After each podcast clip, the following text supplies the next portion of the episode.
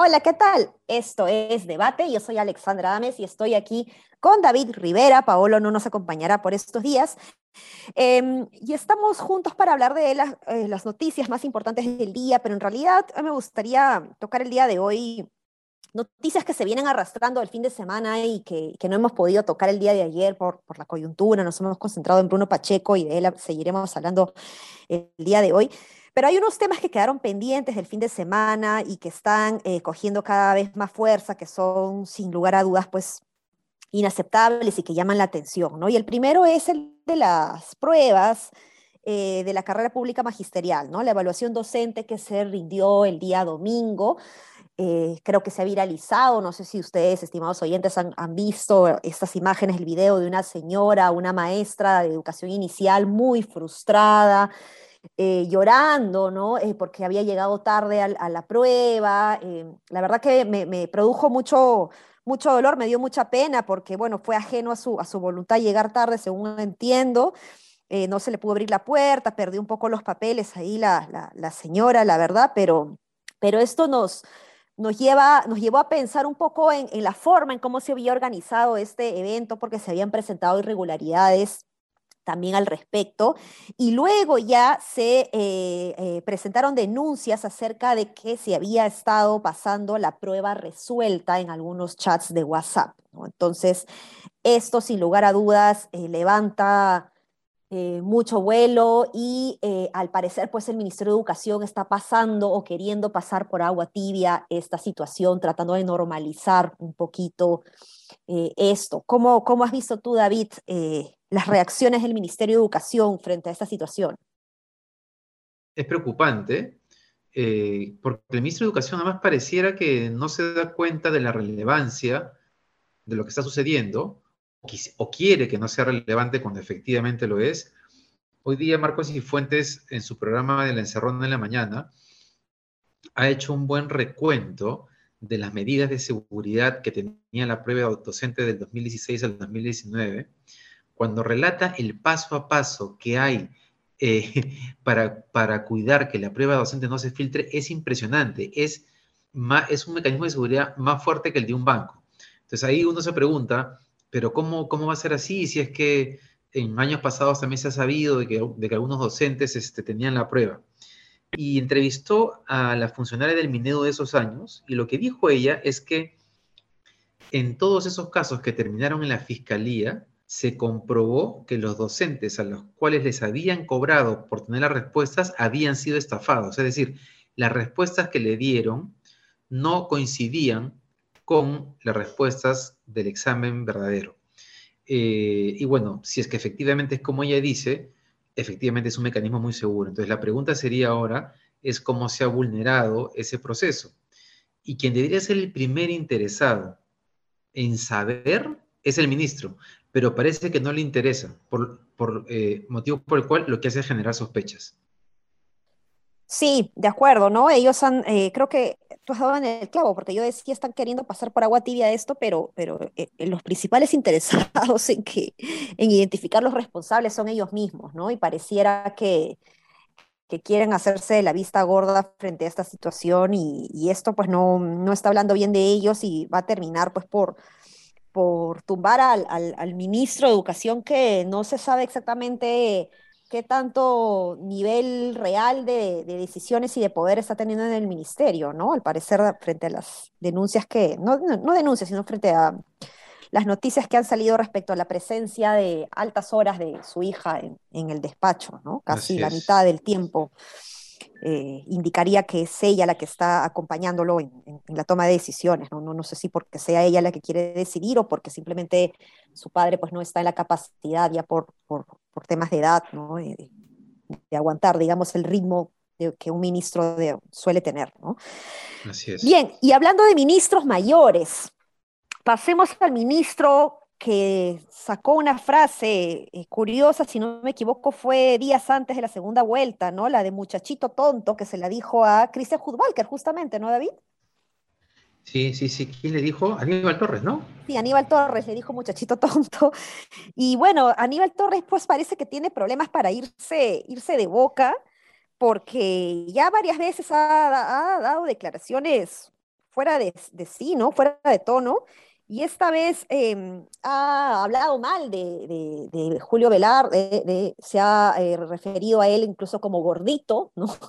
Y que si no le gusta lo que está diciendo, que se puede ir, ¿no? Específicamente lo que dijo Aníbal Torres sobre Velarde fue que mm, lo habían dejado ahí porque había mucha presión, pero que pero dio a entender de que en realidad él no debería estar ahí, ¿no? que no es para tanto, y que si se salía él se caía todo, y que eso es una exageración, porque que si se muere se, muere la economía. No se refirió muy bien al, nivel profesional que me parece que tiene Velarde y que hoy está tratando de hacer esfuerzos eh, sobrehumanos, creería yo. Eh, eh, para, para, mantener un poco, contener un poco eh, la, inestabilidad que el propio Ejecutivo está generando, ¿no? Em, y bueno, eso es, eso es, este, eso ha generado pues controversias. ¿Cómo ves, David, tú que eres comunicador, estas expresiones por parte de Aníbal Torres? Sabes que yo eh, creo que aquí hemos comentado al comienzo que Aníbal Torres era un ministro que se iba de boca y que tenía que comenzar a controlar sus impulsos, ¿no? Y creo que sí, le suele pasar eso, pero no sé por qué esta cosa con Velarde me ha sonado algo, algo diferente, algo porque no ha sido una vez, él, por ejemplo, la última vez que, se fue de boca con, ¿con qué tema fue que pidió eh, que se retractó? Hace dos semanas nomás, lo hemos comentado acá, pero bueno, se retractó al día siguiente, ¿no es cierto? Sí este, diciendo que había sido ligero, en fin. Pero en este caso me se ha reafirmado, ¿no? Con antamina. Es, con antamina, efectivamente, con antamina. Pero ahora en vez de, retractarse, eh, ha, insistido en sus comentarios sobre Velarde. Me parece rarísimo y no sé qué medio ha publicado. Eh, recuerdo que Sudaca ha publicado este interés de Ceballos de ser primer ministro y que de pronto siente que él puede ser la persona que aglutina a todas las fuerzas de la izquierda en un solo gobierno. Yo creo que está, creo que el poder lo está obnubilando.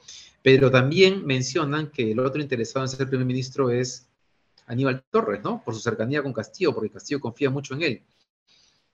Entonces no sé si esto es gratuito o si más bien es una sensación que hay en un sector del gobierno sobre Julio Velarde. Sí, pues es eso que dices es importante porque pareciera pues que dentro del Ejecutivo pues sienten que, tienen que soportar entre comillas a una persona con la que no coinciden necesariamente, pero, pero para calmar un poco las aguas, pero esa no es la idea de, consenso tampoco, ¿no? Eh, y, menos cuando te refieres así eh, a otro funcionario público, pues no, no, no, no es correcto. Y bueno... y eh, además es como... Es como si no se dieran cuenta, Ale, que, que parte de la estabilidad de su gobierno está sostenida porque personas como Julio Velarde siguen ahí. Porque tenga por seguro Pedro Castillo que se va a Julio Velarde, el tipo de cambio se va a 4.50 y va a ver cómo se le cae la popularidad mucho más rápido de lo que está cayendo. Pero parece que Castillo está desubicado en el tiempo, no se da cuenta. Sí, pues totalmente, eh, pero complicado, ¿no? Y más desubicado todavía porque no toman ninguna decisión y se pronuncia sobre Bruno Pacheco, ¿no, David? Así es, sigue sin, decir nada a pesar de que las evidencias sobre el chat con el jefe de la SUNAT son contundentes, ¿no? Y, bueno, los medios hoy día no han levantado en portada este tema, me imagino porque salió tarde y porque están corroborando información. Los medios nacionales, digo, en redes sí se movió. Pero pero imagino que va a aprender en los siguientes días, ¿no? O tal vez gana Perú y Venezuela y la gente se olvida, pero, pero igual yo creo que si ya salió esto, luego va a salir más. Sí, no, y hay, hay una conversación, ayer lo vi, que pasaron el chat en, un noticiero, no recuerdo en, cuál, y hay algo que se pasó desapercibido, que es cuando Bruno Pacheco le dice al, al jefe de la SUNAT, le dice, aquí, como diciendo en el Ejecutivo, no te quieren mucho, pero yo te estoy apoyando o algo así, como o sea, está tratando de decirle, si no me haces esos favores, te vas del cargo, e ¿no? Exacto. Lo cual es gravísimo, ¿no? Lo cual es, más grave aún, ¿no? Sí, ahora también es cierto que todo parece indicar que no le hizo caso y igual se quedó. Entonces, es un, el, poder de Bruno Pacheco es como, no es tan real, por lo menos en un sector del gobierno. Sí, pues, sí, pues. Pero, en fin, ahora, eh, hablando de, de, ministros que se van de boca, eh, y habíamos mencionado ya a Christian Hudwalker que le había dicho a, a este periodista, muchachito tonto, esta vez Cristian Hudwalker pues le tocó tener un altercado con un congresista, no tengo anotado, no recuerdo el nombre del congresista, no sé si lo tienes a la mano, David. Sí, déjame mirarlo ahorita, déjame mirarlo eh, es con Alex Flores, con el congresista Alex Flores, que bueno, quien empezó, digamos, con declaraciones eh, humillantes, por, por, por decirlo de alguna manera, fue el congresista Alex Flores de Perú Libre, que le, le dijo a Christian Hudwalker que, a ver, para, para, poner en contexto, ¿no? Estaba hablando de, de que realmente el cambio de la constitución o la constituyente no era un pedido del pueblo, era lo que le argumentaba Christian Hudwalker, ¿no? Y el congresista Flores le decía que sí, que ese era un pedido del pueblo, ¿no? Entonces, este, eh, Christian Hudwalker se argumentó en las encuestas y Flores dijo, no, eso será la opinión de tu patrón. Y eso hizo que sacara de sus casillas a Christian Hudwalker y que le diga, tú eres el chupe, ¿no? Eres un sinvergüenza, hasta le llevó a decir muerto de hambre. Yo creo que también se fue de boca a Christian Hudwalker, él, él tiene una característica como periodista de, de, ser muy, muy fuerte, digamos, o foforito, ¿no? En su forma de comunicar, pero esta vez me parece que pisó el palito y si bien puedo comprender la indignación que como periodista él puede sentir frente a una ofensa que le puede hacer una autoridad, creo que pasó un límite. No sé cómo ves tú eso y qué hubieras hecho tú, David, si un congresista te dice que estás opinando lo que dice tu patrón.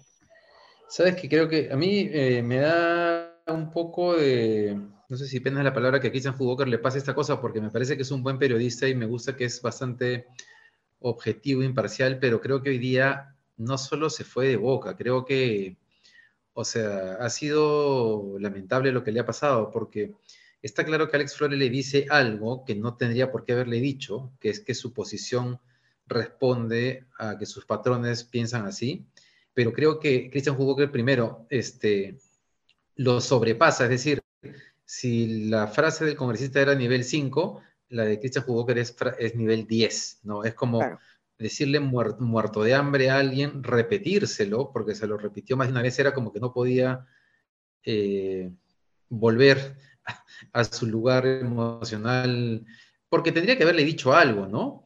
Por ejemplo, podría haberle dicho lo de Cerrón de otra manera.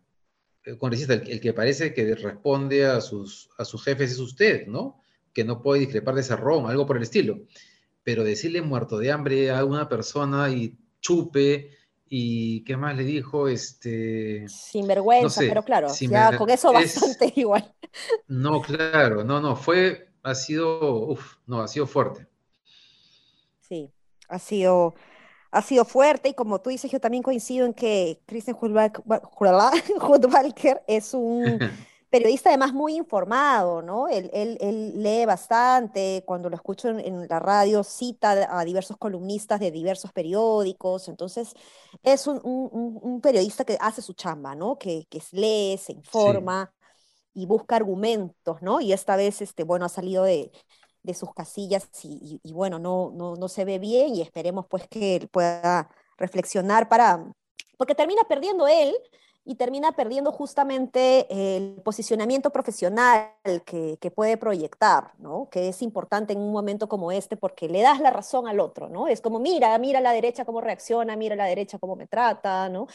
Entonces es, es complicado, ¿no? Tenemos eh, sin duda, pues, ministros, funcionarios públicos, congresistas que están faltando el respeto, lo han hecho en más de una ocasión a los periodistas y eso es no se debe permitir, pero hay estilos y estilos, ¿no? Mónica Delta, por ejemplo, sabe parar el macho con un estilo que a mí me parece muy adecuado. La misma eh, presidenta del Consejo de Ministros, ¿no? Mirta Vázquez, cuando dijo que, le habían dicho antiminera, ella también puso el freno y dijo que le parecía una falta de respeto que le digan antiminera cuando ella lo que está promoviendo son los derechos humanos. Entonces, puedes ser firme sin necesidad de exaltarte, ¿no? Entonces, esa es una, una lección y una reflexión personal que me llevo yo también, ¿no? Porque yo también a veces soy, soy fosforito y, acá mi querido David ha, pagado pato a veces en el chat de debate. yo también soy fosforito, ¿ah? debo decirlo.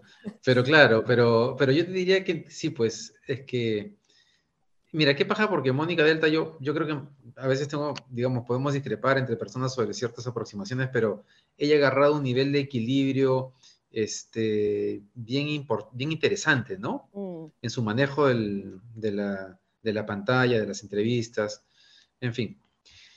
Este, Oye, solamente quiero, decir que está por comenzar el partido Perú-Venezuela y me acaban de decir que Bolivia va ganando, el Uruguay 2-0, lo cual es un resultado magnífico para el Perú. Esperemos que Perú gane hoy día, porque estamos grabando justo, estamos terminando tres minutos antes que comience el partido. Pronóstico, David, para el día de hoy.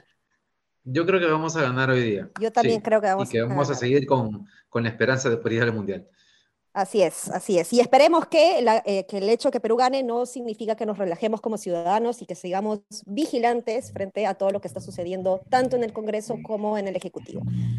Eso es todo por hoy. No se olviden de seguirnos en redes sociales como Sudaca Perú y compartir las noticias y crónicas que sacamos porque es importante estar informados. Un abrazo. Hasta mañana.